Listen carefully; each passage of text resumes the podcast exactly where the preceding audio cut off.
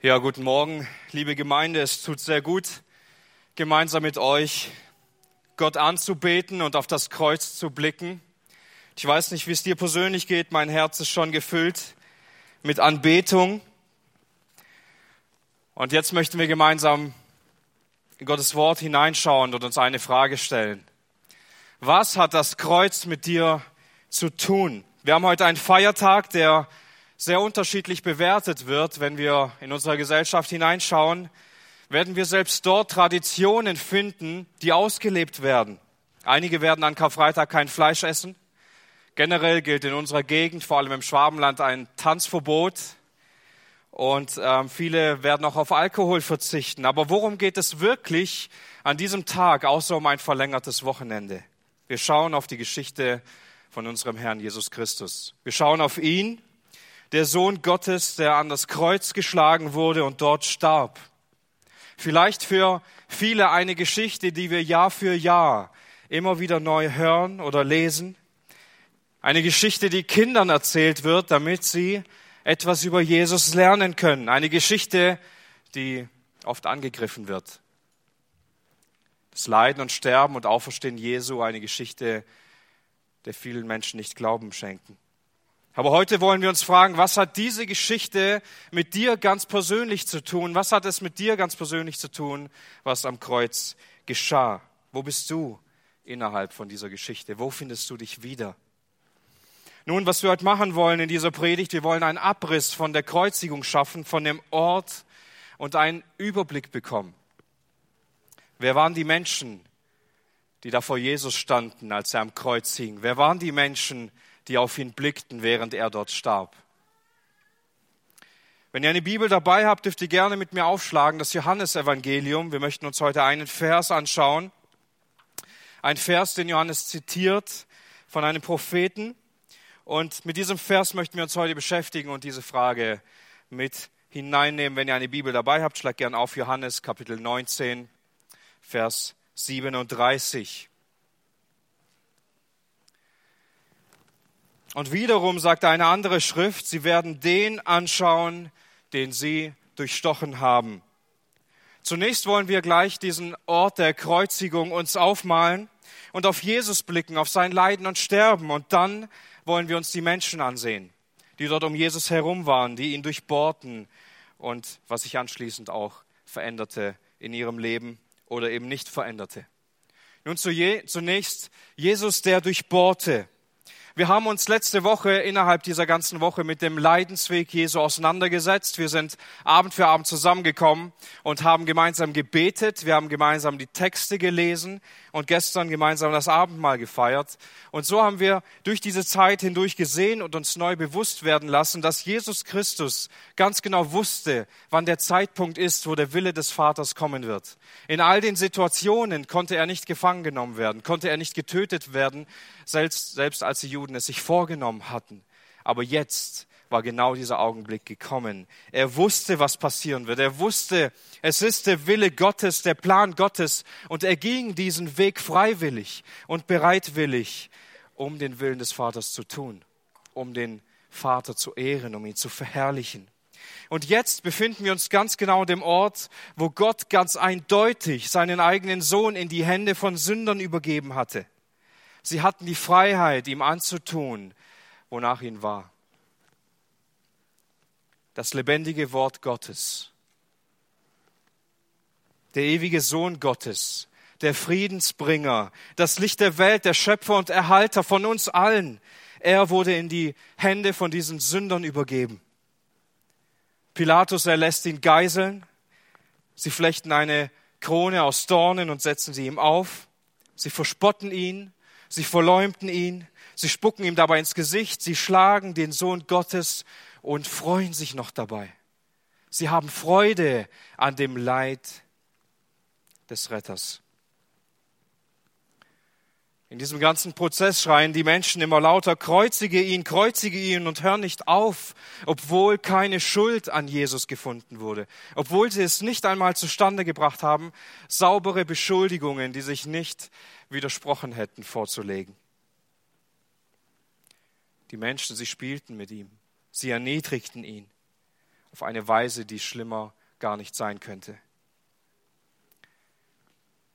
Und da ist er nun, der Sohn Gottes, erniedrigt, geschlagen, verspottet, gehasst und verlästert. Und Gott schaut herunter auf seinen Sohn, der da am Kreuz hängt und sieht, wie sein Wille und sein Plan Stück für Stück voranschreitet. Und er sieht, wie Stück für Stück eine Prophezeiung nach der Prophezeiung erfüllt wird. Ein Wort nach dem anderen in Erfüllung geht von dem, was er verheißen hat. Und doch ist es ein Weg des Schmerzes für ihn, ein Weg des Leidens. Was hier auf Golgatha geschah, ist der Höhepunkt, der Höhepunkt des Verbrechens. Das größte und schlimmste Verbrechen, das es jemals gegeben hat, geschah auf Golgatha an diesem Kreuz. Nicht, weil es so eine schlimme Tat war, jemanden zu kreuzigen in erster Linie, sondern mit wem sie es getan hatten wen sie dort ans Kreuz geschlagen hatten. Der Ewige, der Sündlose sollte getötet werden. Den, der nichts von der Sünde kannte, der die Sünde nicht kannte, er wurde für uns zur Sünde gemacht. Das Schlimmste, was je hätte passieren können auf der Welt, ist passiert. Es wäre gerechter und besser gewesen, dass alle Menschen wir alle, die wir auch hier in diesem Raum sind, für immer sterben als der Sohn Gottes. Es wäre richtiger gewesen, dass wir für immer von Gott getrennt sind, in der Hölle, in der Verdammnis, als dass Gottes Sohn sterben muss. Das hier ist der Gipfel, der absolute Gipfel der Boshaftigkeit des Menschen. Sie schlugen Jesus ans Kreuz und selbst als er am Kreuz hing, hörten sie nicht auf. Sie spotteten über ihn. Sie machten sich über ihn lustig. Die vorbeigehenden Menschen lästerten über ihn, schüttelten den Kopf. Die hohe Moment, die selbst selbst nicht retten kann. Es war ein Siegestrumpf für sie in diesem Moment. Die, selbst die Verbrecher, die links und rechts von ihm hingen und gekreuzigt wurden, verspotteten ihn ebenfalls.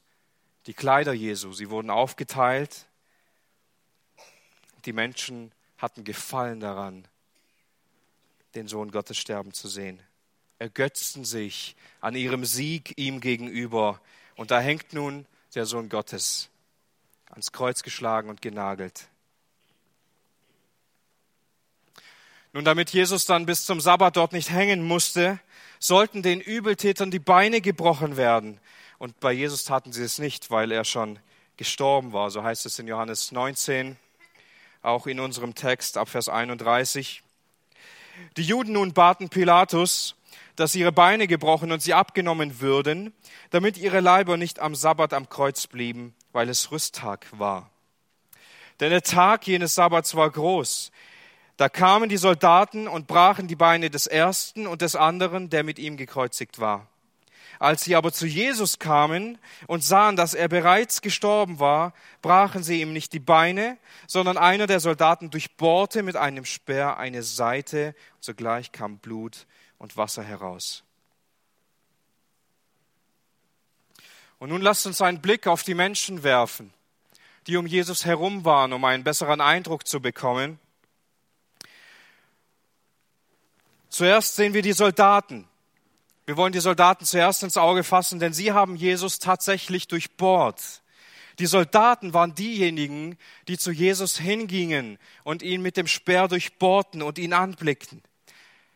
Sie waren tatsächlich die, die Jesus mit eigenen Händen getötet haben, nicht wahr? Aber für sie war das nur ein Job. Es war, es war eine Aufgabe für sie, ein Beruf, dem sie nachgehen mussten. Sie waren diejenigen, die in ihrer Tätigkeit tatsächlich einfach den Befehlen nachgegangen sind. Sie haben vielleicht nicht viele Fragen gestellt, sie haben einfach das getan, was ihnen gesagt wurde. Sie waren die ausführende Gewalt in dieser Sache. Sie zogen Jesus aus, sie schlugen ihn, sie zwangen ihn, sein eigenes Holz zu tragen. Sie banden ihn an sein Holz, schlugen die Nägel durch seine Hände und Füße. Sie waren diejenigen, die ihn töten, nicht wahr? Macht es das besser, dass sie nur einem Befehl folgten? Sind sie deswegen etwa nicht schuld oder vielleicht sogar nur Teilschuld? Als Jesus starb, Da sagte der Hauptmann folgende Worte in Lukas 23, Vers 46. Und Jesus rief mit lauter Stimme und sprach, Vater, in deine Hände übergebe ich meinen Geist. Als er aber dies gesagt hatte, verschied er. Als aber der Hauptmann sah, was geschehen war, verherrlichte er Gott und sagte, wahrhaftig, dieser Mensch war gerecht. Wahrhaftig, dieser Mensch war gerecht. Dieser Hauptmann erkannte, was die Soldaten getan hatten. Er erkannte, dass er keine Schuld hatte. Die Unschuld Jesu war ihm vor Augen gemalt. Und er sah, dass sie ihn durchbohrten. Von anderen Soldaten hören wir nicht viel, die Bibel berichtet nicht viel, aber wir wissen, sie töteten Jesus. Und dennoch waren sie weit entfernt von den Juden, nicht wahr? Als Soldaten haben sie sich dem ausgeklammert. Sie wollten nur für Ruhe sorgen. Sie meinten, das wäre nicht ihr Problem. Sie haben nur Befehle befolgt. Sie hatten keine feste Verbindung zu Jesus selbst. Es war keine Schuld ihrerseits, nur ein Auftrag. Und wie oft finden wir uns genau in dieser Position dieser Propheten, nicht wahr? Äh, dieser Soldaten, Entschuldigung. Wir sagen vielleicht, ist doch nicht meine Sache. Ich habe doch keinen inneren Hass gegen Jesus. Ich bin, ich habe mit all dem nichts zu tun. Aber ich will auch nichts mit ihm zu tun haben. Wir sagen, ich bin doch nicht der Feind Jesu. Aber letztendlich sind wir doch genau diejenigen, die ihn ebenfalls mit unseren Sünden durchbohrt haben. Und sich dann schließlich versuchen auszuklammern und sagen, ich habe doch nichts gegen Jesus. Ich will ihm doch nichts Böses. Aber ich will ihn auch nicht in mir haben. Ich will ihn auch nicht in meinem Leben haben. Und wir stellen eine Distanz dar zwischen ihm und uns und sagen, ihr könnt an ihn glauben, ihr könnt ihn verfolgen oder ihn töten, wie auch immer. Aber ich will mit all dem nichts zu tun haben. Ich will nur mein eigenes Leben führen.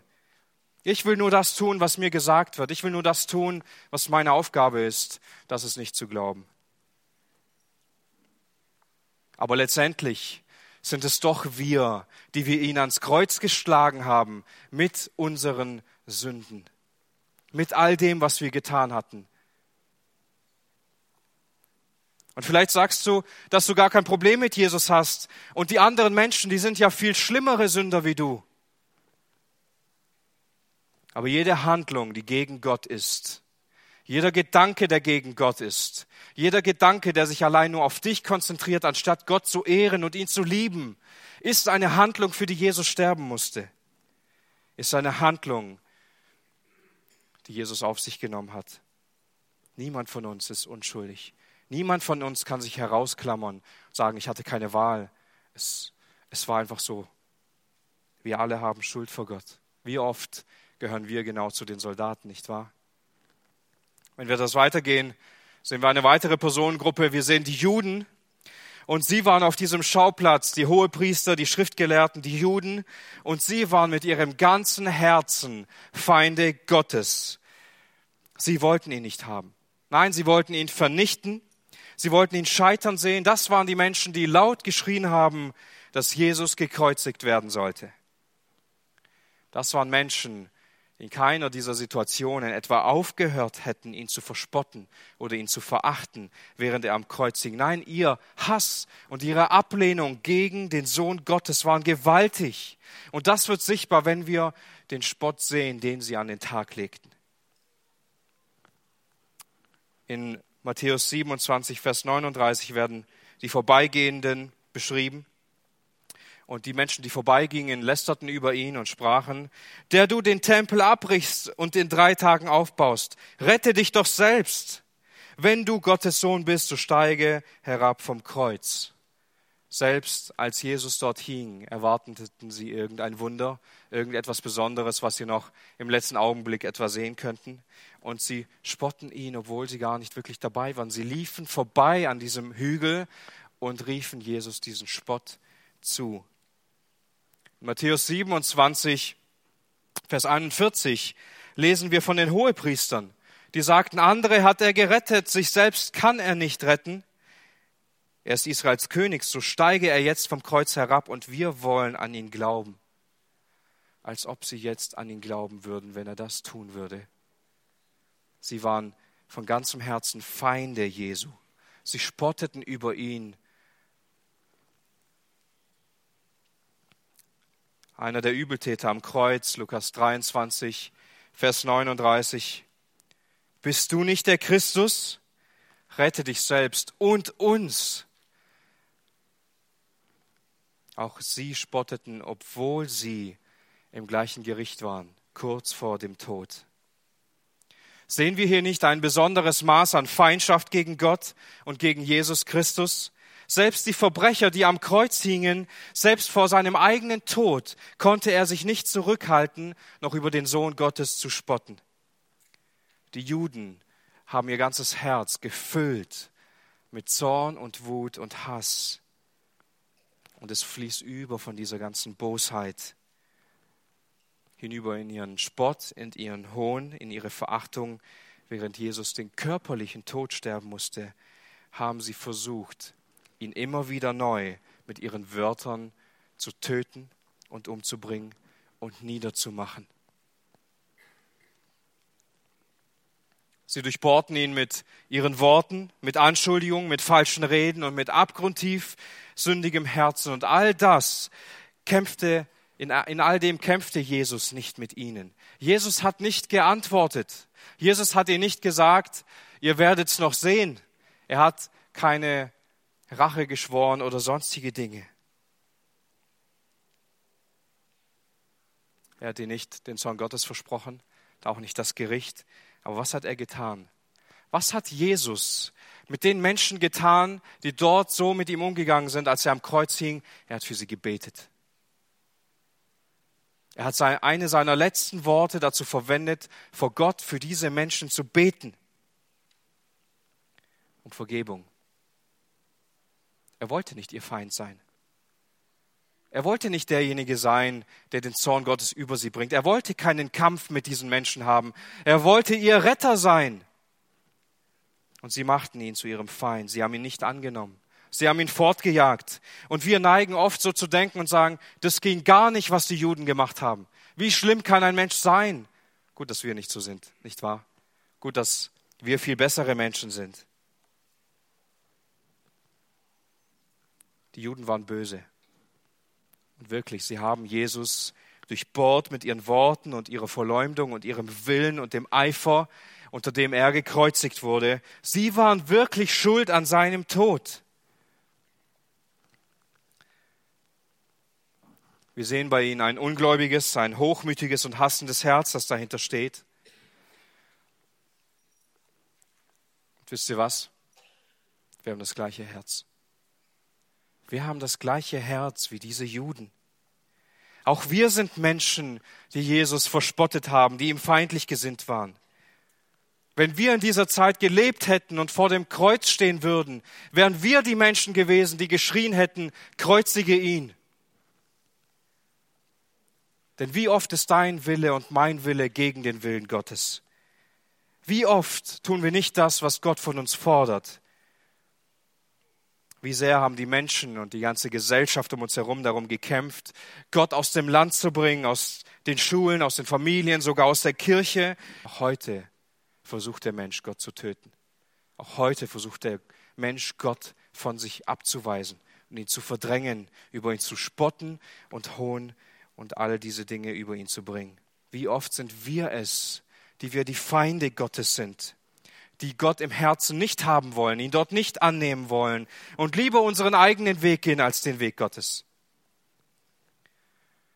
Wir machen oft so sehr den Fehler, dass wir aus der Vogelperspektive auf dieses Kreuz blicken und wir all die Menschen sehen und sagen, wie böse waren die Menschen damals, wie konnten sie nur an Jesus nicht glauben. Wenn Gott aus der Vogelperspektive auf dieses Kreuz blickt, dann sieht er uns alle mitten unter diesen Menschen. Dann stehen wir alle mitten unter diesen Menschen. Gab es denn gar keinen guten Menschen dort? Gab es irgendeinen Menschen dort, der gerecht gewesen wäre, der am Kreuz stand? Liebe Gemeinde, wir, wir alle sind mitten unter diesen Menschen. Menschen, für die Jesus sein Leben gegeben hat. Menschen, die Jesus nicht haben wollten, die eine Feindschaft gegen ihn im Herzen hatten und Jesus aber nicht mit Zorn und Gericht darauf reagiert, sondern mit Liebe und mit Gebet. Vielleicht wird die Liste der Menschen, die am Kreuz waren, besser. Jesus hatte Freunde und wir sagen ja, Freunde, die begleiten einen oft durchs ganze Leben und sind die wichtigsten Ratgeber und die, die zu einem zur Seite stehen, wenn es mal eng wird. Also wenn es gute Menschen gegeben haben kann, die dort am Kreuz waren, dann müssten es ja die Freunde Jesu gewesen sein, nicht wahr? Sie haben Jesus geliebt. Sie waren Tag und Nacht mit Jesus zusammen, sind Kilometer für Kilometer mit ihm gewandert. Sie haben mehr Wunder, Zeichen und Predigten gehört als alle anderen Menschen. Sie kannten alle Merkmale von Jesus. Sie haben ihn beobachtet, sie haben ihn studiert. Sie konnten ihn anfassen, ihn greifen. Sie konnten ihm alle Fragen stellen, in persönlichen Gesprächen bei ihm sein und von ihm lernen. Doch beim letzten Ausflug in den Garten Gethsemane offenbart Jesus seinen Jüngern, jetzt ist alles soweit. Heute Abend werdet ihr an mir Anstoß nehmen. Und das nehmen die Jünger nicht hin. Sie sagen, und Petrus allen voran, selbst wenn ich mit dir sterben müsste, werde ich dich nicht verleugnen. Ebenso sprachen auch all die anderen Jünger. Jesus, Petrus war nicht der Einzige, der das sagte. All die Jünger sagten das. Aber was sehen wir bei den Jüngern? Petrus hat seinen Herrn dreimal verleugnet, nachdem er im Garten Gethsemane weggelaufen war. Niemand ist da geblieben. Da verließen ihn die Jünger und alle, alle flohen. Wenn wir an die Jünger denken und uns fällt auf, was passierte, dann merken wir, dass auch sie nicht unschuldig waren, so sehr sie Jesus auch geliebt hatten, nicht wahr? Sie waren viel von Unglauben geprägt. Oft bei Heilungen und anderen Dingen waren sie dabei, aber haben nicht geglaubt. Sie glaubten oft nicht und Jesus hielt ihnen das vor, dass sie einen Kleinglauben haben. Sie waren viel von ihrer, ihrer Überheblichkeit und von ihrem Egoismus geprägt. Sie wollten die Ersten sein. Sie wollten die sein, die bei Jesus neben ihm sitzen im Himmel. Sie wollten den vordersten Platz haben. Jeder von ihnen wollte der Erste sein. Und oft haben sie Menschen nicht gut behandelt. Sie haben die Kinder abgewiesen, sie haben andere abgewiesen und haben sich für was ganz Großes gehalten, weil sie bei Jesus waren. Und ja, die Jünger, sie litten an einer großen Schwachheit. Sie waren Jesus seine Freunde und sie haben ihn wahrscheinlich mehr geliebt als alle anderen Menschen. Wir würden wahrscheinlich so weit gehen und sagen, dass sie nicht seine Freunde waren, wenn wir sehen, was sie dort getan hatten in diesem Garten. Denn sie haben auch auf ihn geblickt und wussten, dass sie ihn durchbohrt hatten. Sie ließen Jesus völlig alleine diesen Leidensweg gehen, obwohl Jesus ihn mehrmals angekündigt hatte. Sie standen ihm nicht bei, obwohl sie ihm hoch und heilig versprochen hatten, selbst wenn alle gehen, werde ich bleiben. Ich werde mit dir sterben.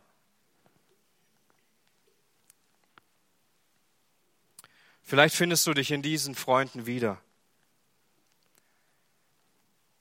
Du sagst, du kennst Jesus, du bist gern mit Jesus unterwegs, du warst gerne in diesen ganzen Gruppen in der Gemeinde unterwegs, in der Kinderstunde, in der Jungschar, in der Teenie, in der Jugend. Und dort warst du mit Jesus, war dein Freund, du hast ihn angebetet, du hast ihm Lobpreis gegeben.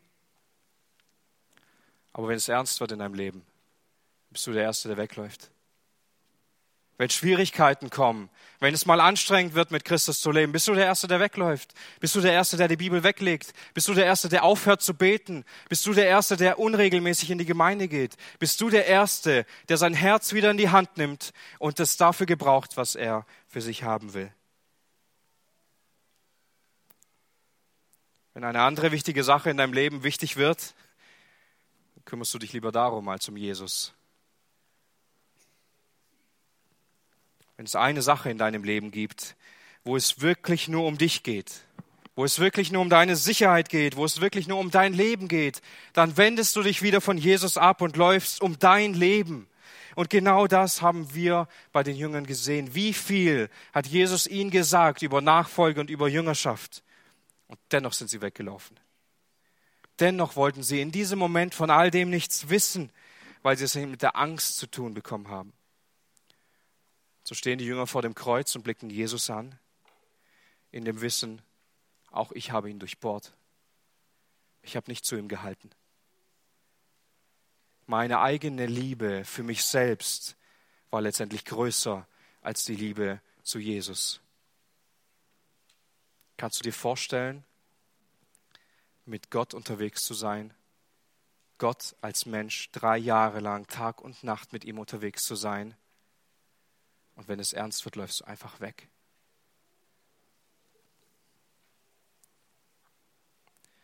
Die Jünger standen vor Jesus und wussten, auch wir haben ihn durchbohrt. Auch wir sind schuld an diesem Vergehen. Auch wegen uns ist er gestorben. Und vielleicht neigst du manchmal dazu, dich darauf auszuruhen, dass du Jesus kennst, dass du Geschichten über Jesus hörst und dass du Jesus dann dein Freund nennen kannst, der für dich da ist. Denn im Kern muss er in erster Linie nicht dein Freund sein, sondern dein Retter. In erster Linie muss Jesus dein Retter sein. Aber wie sah Jesus seine Jünger an? Wir haben zwei Beispiele, wie Jesus in diesem ganzen Prozess seine Jünger anblickte. Zum einen blickte er Petrus an, als er noch nicht gekreuzigt wurde, sondern im Verhör war. Und Petrus verleugnete Jesus dreimal. Und dann beschreibt Lukas in Lukas 22, Vers 61, und Petrus erinnerte sich an das Wort des Herrn, wie er zu ihm gesagt hatte, ehe der Hahn heute kräht, wirst du mich dreimal verleugnen. Und er ging hinaus und weinte bitterlich. Was war das für ein Blick, den Jesus Petrus gegenüber hatte? War es so ein Blick, ich habe es dir doch gleich gesagt? Oder war es so ein Blick, der ein gewisses richtenden, einen richtenden Charakter hatte? War es vielleicht ein enttäuschter oder ein trauriger Blick? Wisst ihr, was das für ein Blick war? Es war ein Blick voller Liebe. Es war ein Blick voller Liebe. Jesus liebte diesen, diesen Mann so sehr und blickte ihn an mit seinem liebenden und gnädigen Herzen.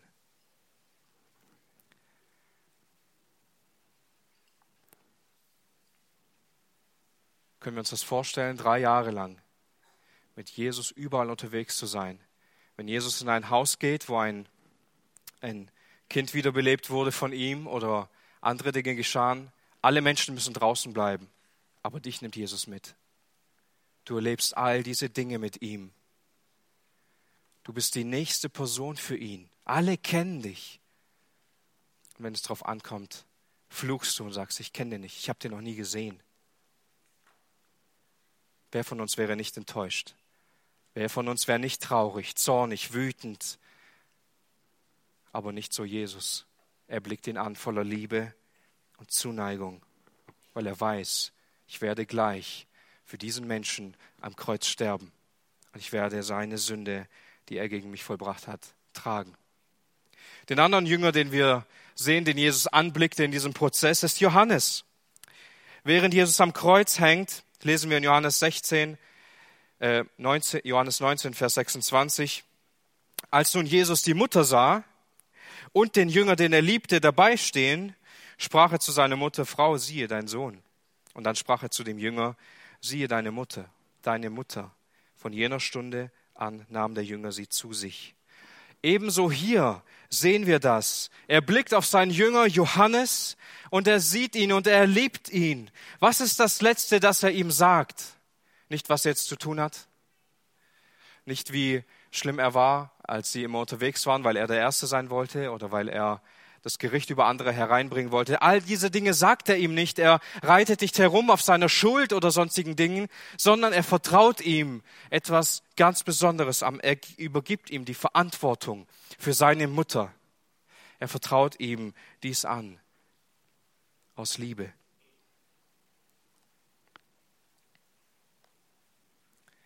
egal wie gut wir meinen, mit Jesus unterwegs zu sein, egal wie sehr wir denken, Freunde von ihm zu sein, egal wie viel wir schon mit Jesus erlebt haben, wir sind immer noch die, die auf ihn blicken, in dem Bewusstsein, dass wir ihn durchbohrt haben, dass es unsere Schuld war, die ihn durchbohrt haben.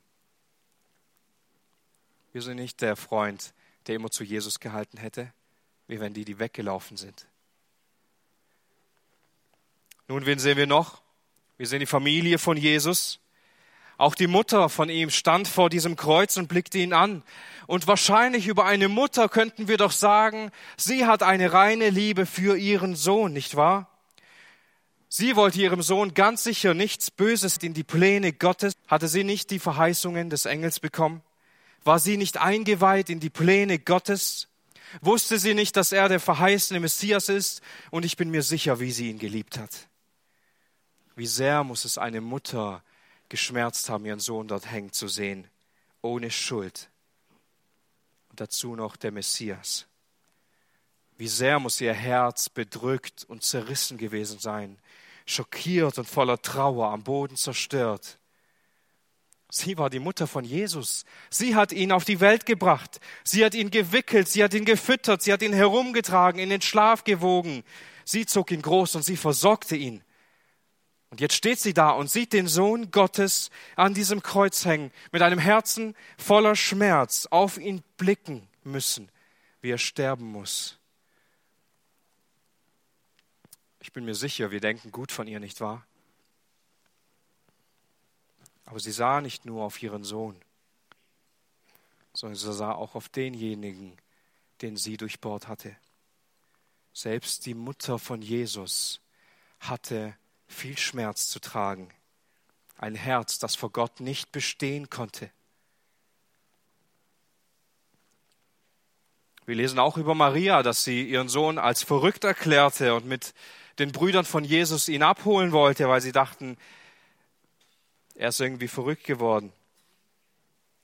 Obwohl sie die Mutter von Jesus war, musste Jesus dennoch für sie sterben. Und sie sah auf ihren eigenen Sohn, der nicht nur ihr Sohn war, sondern auch ihr Erlöser. Ist das nicht genau das, was eine Mutter um jeden Preis vermeiden will? Zu erleben, wie ihre Kinder sterben vor ihr? Zu erleben, dass sie dort steht und nichts tun kann, um ihm zu helfen?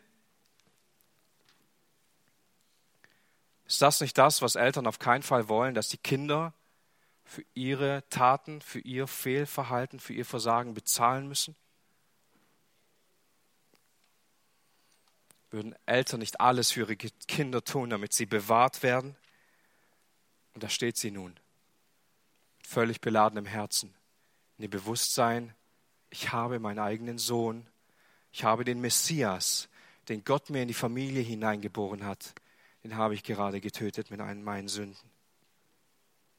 Und wie oft sind wir in einer ganz ähnlichen Stellung wie Maria und die Familie von Jesus. Wir leben in einer christlichen Familie. Du hast Eltern, die Jesus Christus lieben und die mit ihm gemeinsam leben.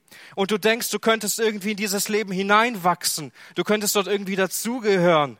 Und du lebst in der Gemeinde und nimmst all diese Dinge einfach für dich auf. Du denkst, du gehörst automatisch zu der Familie Gottes.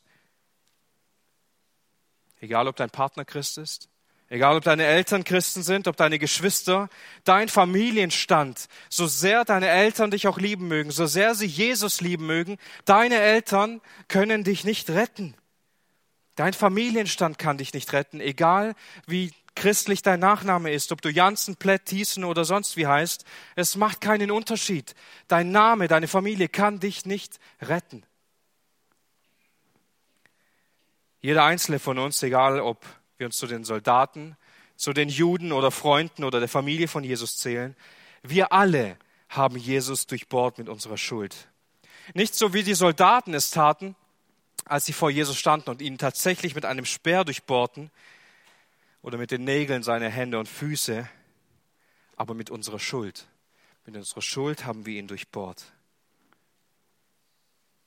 Wir haben gegen Gott gehandelt, seinen Sohn ans Kreuz geschlagen und uns an ihm vergangen. Und nun schau auf Jesus. Schau auf den Sohn Gottes, den du und ich durchbohrt haben. Er starb für die Schuld, die dir und mir galt. Er starb für deinen Tod. Und entweder wird dich genau diese Erkenntnis immer mehr dahin führen, dass das Kreuz dich verändert, oder diese Erkenntnis wird dazu führen, dass du hart bleibst, dass du flüchtest, dass du das Kreuz verachtest, dass du dich ausklammerst oder wegläufst. Also was hat sich durch das Kreuz verändert? Punkt drei dieser Predigt. Jeder einzelne von uns, und das wissen wir, er reagiert auf dieses Kreuz. Und Johannes zitiert diesen Vers, den wir uns heute genauer ansehen. Und sie werden auf mich blicken, oder sie werden auf mich blicken, den sie durchbohrt haben. Diesen Vers zitiert er aus Zacharia 12, Vers 10. Nun, in Johannes heißt es, sie werden den anschauen, den sie durchstochen haben. Und in Zacharia heißt es, und sie werden auf mich blicken, auf mich, den sie durchbohrt hatten. Johannes sagt nicht über diese Prophezeiung, dass sie sich erfüllt hat, sondern dass sie sich bewahrheitet. Während es während Johannes hier diesen Vers auf Jesus richtet, erhebt Gott selbst den Anspruch auf sich. Er sagt, und die Menschen werden mich sehen. Und sie haben mich durchstochen, mich durchbohrt. Nicht nur Jesus wurde durchbohrt, sondern Gott ebenso. Unsere Reaktion hat nicht allein mit Jesus zu tun, sondern ebenso mit Gott, denn er ist der Vater. Also möchte ich uns noch zwei Personen oder Personengruppen mitgeben, die durch das Kreuz verändert wurden. Die ersten, die finden wir in unserem Kapitel, Johannes 19, da geht es weiter ab Vers 38. Danach aber bat Josef von Arimathea, dass der ein Jünger Jesus war, aber aus Furcht vor den Juden ein Verborgener, den Pilatus, dass er den Leib Jesu abnehmen dürfte. Und Pilatus erlaubte es. Und er kam nun und nahm seinen Leib ab. Aber auch Nikodemus, der zuerst bei Nacht zu ihm gekommen war, kam und brachte eine Mischung aus Myrrhe und Aloe, etwa 100 Pfund. Und sie nahmen nun den Leib Jesu und wickelten ihn in Leinentücher mit Gewürzsalben, wie es bei den Juden Sitte ist, um zum Begräbnis vorzubereiten. Also nur Johannes als alleiniger unter den Evangelisten erwähnt, dass Josef von Arimathea ein Jünger Jesu war, der es aber öffentlich nicht zugeben konnte, der Angst hatte, ganze Sache mit Jesus zu machen, es vor den Juden zuzugeben, aber er folgte Jesus so nach, dass es niemand merken konnte. Doch als Jesus gestorben war und er davon mitbekommen hatte, er ihn gesehen hatte, hat es sich ganz bewusst auf eine Entscheidung für ihn ausgewirkt. Es konnte nicht so weitergehen wie bisher. Es, er stand vor einer Kreuzung, Kreuzigung. Und er sah, was Jesus getan hat. Er sah, was passiert war. Und das drängt ihn zu einer Entscheidung. Er geht ganz offen zu Pilatus und bittet ihn, dass er den Leichnam des Messias nehmen und begraben darf. Ein öffentlicheres Bekenntnis kann man in so einer Situation gar nicht tun. Und genauso ähnlich geschah es auch mit Nikodemus. Johannes 3 lesen wir von Nikodemus, ein Gelehrter, der nachts zu Jesus kommt, ihm viele Fragen stellt und Jesus ihm erklärt, du kannst nicht gerettet werden, wenn du keine neue Geburt erlebst. Dann hören wir ganz lange gar nichts von Nikodemus, der zuerst zur Nacht kam. Wir wissen nicht, ob er die ganze Zeit mit Jesus unterwegs war oder wie auch immer, aber wir wissen jetzt, als Jesus gestorben war, als dieses Kreuz die Aufgabe erfüllte, hat er sich ganz klar zu Jesus bekannt.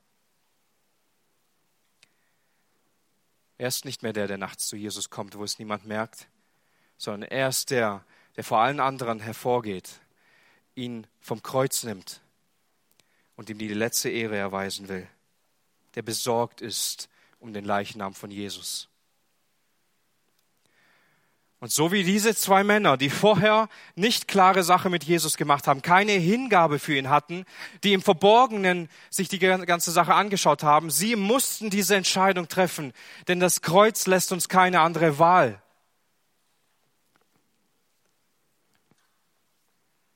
Aber es gab auch die Juden, nicht wahr?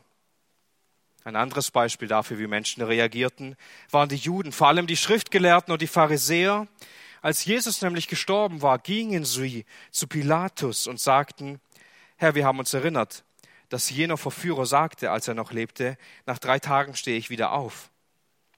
So befiehl nun, dass das Grab gesichert werde bis zum dritten Tag, damit nicht etwa seine Jünger kommen, ihn stehlen und zum Volk sagen, er ist von den Toten auferstanden. Und die letzte Verführung wird schlimmer sein als die erste. Pilatus sprach zu ihnen, ihr habt eine Wache. Geht hin, sichert es so gut ihr könnt. Die Juden, die waren so verbittert und verhärtet gegen Jesus vorgegangen, dass sie selbst, als sie dachten, sie haben jetzt gewonnen, selbst als Jesus getötet war, sie sich Gott nicht beugen konnten. Selbst als Jesus gestorben war, hatten sie Angst. Sie hatten Angst vor ihm. Ihre Verbitterung, sie trieb sie an, sie stellten Wachen auf, obwohl sie doch ihr Ziel erreicht hatten. Man sollte meinen, dass es jetzt ruhiger gesehen und hatten nicht Angst, dass Jesus. Sie haben sich als Sieger gesehen und hatten nicht Angst, dass Jesus aufersteht, sondern ihre Angst war, dass seine Jünger jetzt aufstehen und ihn stehlen werden, anstatt sich eingestehen zu wollen, dass sie den Sohn Gottes getötet haben den wahren Messias, werden sie so von ihrer Angst und Verbitterung getrieben, denken nur an sich selbst, an ihre Ehre, dass sie nicht einmal davon ablassen können, obwohl sie den Sieg für sich in der Tasche hatten. Und das genau ist diese Kreuzung, vor die uns dieses Kreuz stellt. Was ist geschehen, dass auf der einen Seite Männer wie Josef von Arimathea oder Nikodemus so eine Veränderung erlebten? Es war die Tatsache, dass Jesus gestorben ist der Tod Jesu kann alles in deinem und in meinem Leben verändern. Er stellt uns vor einen Scheideweg. Jesus starb an diesem Holz wegen deiner und meiner Schuld. Und das stellt uns vor eine Kreuzung, die heißt entweder ganz oder gar nicht. Jetzt kannst du nicht mehr halb mit Jesus leben.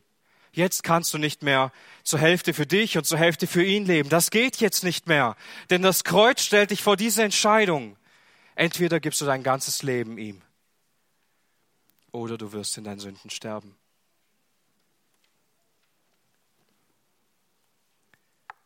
Diese Männer konnten nicht mehr halbe Sache machen. Sie mussten sich ihm voll und ganz hingeben.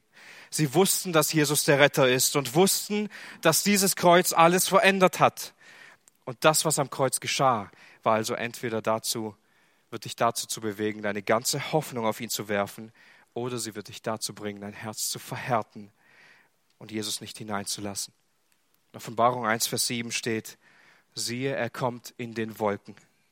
Und jedes Auge wird ihn sehen, auch die, die ihn durchstochen haben. Und wehklagen werden sie, seinetwegen, alle Stämme des Landes. Der Durchbohrte wird wiederkommen. Er ist nicht tot geblieben. Er ist auch verstanden und er ist König. Und Jesus starb am, starb am Kreuz, damit er uns mit Gott versöhnen kann. Und eine Sache ist sicher. Ja, wir schauen auf ihn, der wegen uns durchbohrt wurde. Aber welchen Blick haben wir? Ist es ein Blick des Glaubens und des Vertrauens, weil dir vergeben ist? Weil es keine Schuld mehr für dich gibt, weil er sie bezahlt hat, weil dein Schuldstein ausgezahlt ist? Oh, das ist ein Blick der Feindschaft und Angst, weil du weißt, ich lebe nicht im Glauben an ihn. Ich habe nicht meine Hoffnung auf ihn gesetzt. Ich habe mein Herz verhärtet. Ich bin weggelaufen. Ich habe mich versteckt. Ich habe nicht an ihn geglaubt. Jesus wird nicht wiederkommen, um zu retten. Jesus wird wiederkommen, um zu richten. Aber er wird die abholen, die bereits gerettet sind. Denn die Entscheidung hierfür, die wird im Hier und Jetzt getroffen. Ich weiß nicht, wo du stehst und zu welcher Personengruppe du dich zählst. Vielleicht hast du dein Verhalten so wie die Soldaten von Gott ausgeklammert. Du hast andere Menschen immer schlimmer als dich angesehen. Vielleicht bist du auch mit deinem Herzen gegen Gott vorgegangen, wolltest nichts von ihm wissen, hast ihn als Feind gesehen, als jemanden, den du in deinem Leben nicht haben willst und redest gegen ihn, hast böse Gedanken gegen ihn. Vielleicht siehst du Jesus als dein Freund, aber du hast kein Glauben, kein Vertrauen auf ihn. Sobald Sorgen und Ängste regieren dich, Situation kommt, rennst du weg, bleibst nicht bei ihm. Deine Sorgen und Ängste regieren dich, so wie die Jünger. Vielleicht bist du auch wie die Mutter von Jesus, die dachte, sie lebt in dieser Beziehung zu ihm, wo eine völlige ungeteilte Liebe da ist. Du bist in einer christlichen Familie aufgewachsen und so. Aber selbst die gottesfürchtigste, beste Familie der Welt kann dich nicht retten. Es macht keinen Unterschied. Du ganz persönlich und ich ganz persönlich brauchen Vergebung von Gott. Und das geschah am Kreuz. Und heute wollen wir auf diesen Jesus sehen, den wir durchbohrt haben, wegen unserer Sünde. Und egal zu welcher Personengruppe du dich zählst, ob du gerettet bist, ob du nicht gerettet bist, wie weit weg du von Gott bist, es zählt immer die gleiche Sache. Wir blicken auf Jesus Christus und es gibt nur einen Weg, Vergebung unserer Schuld. Ein festes Glauben und Vertrauen auf ihn, damit Jesus der Mittelpunkt unseres Lebens wird. Glaube an Jesus. Glaube an ihn und an die Rettung, die er am Kreuz für dich bewirken kann. Denn er ist nicht tot geblieben, er ist auferstanden und wo dann hat die Sünde an deiner und meiner Stadt bezahlt. Und im Glauben dürfen wir bei ihm ewiges Leben haben. Und ich möchte nun noch mit einem Vers beenden und dann zum Gebet einladen. Aus 2. Korinther 5, Vers 19. Gott war in Christus als er durch ihn die Menschen mit sich selbst versöhnte.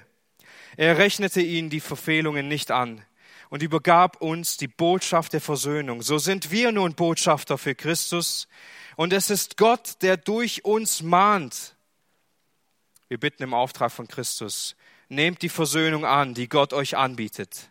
Er hat den, der ohne Sünde war, für uns zur Sünde gemacht, damit wir in ihm zu der Gerechtigkeit kommen, mit der wir vor Gott bestehen. Amen. Lasst uns aufstehen, gemeinsam zu beten. Herr Jesus Christus, wir schauen auf zu dir in dem Bewusstsein, dass auch wir sündig vor dir sind, dass auch wir dich mit unserer Schuld, mit unserer Sünde durchbohrt haben, Herr. Dennoch schauen wir im Glauben auf zu dir, in dem Bewusstsein, dass du nicht unser Feind sein willst, sondern unser Retter dass der Glauben an dich uns retten kann, Herr.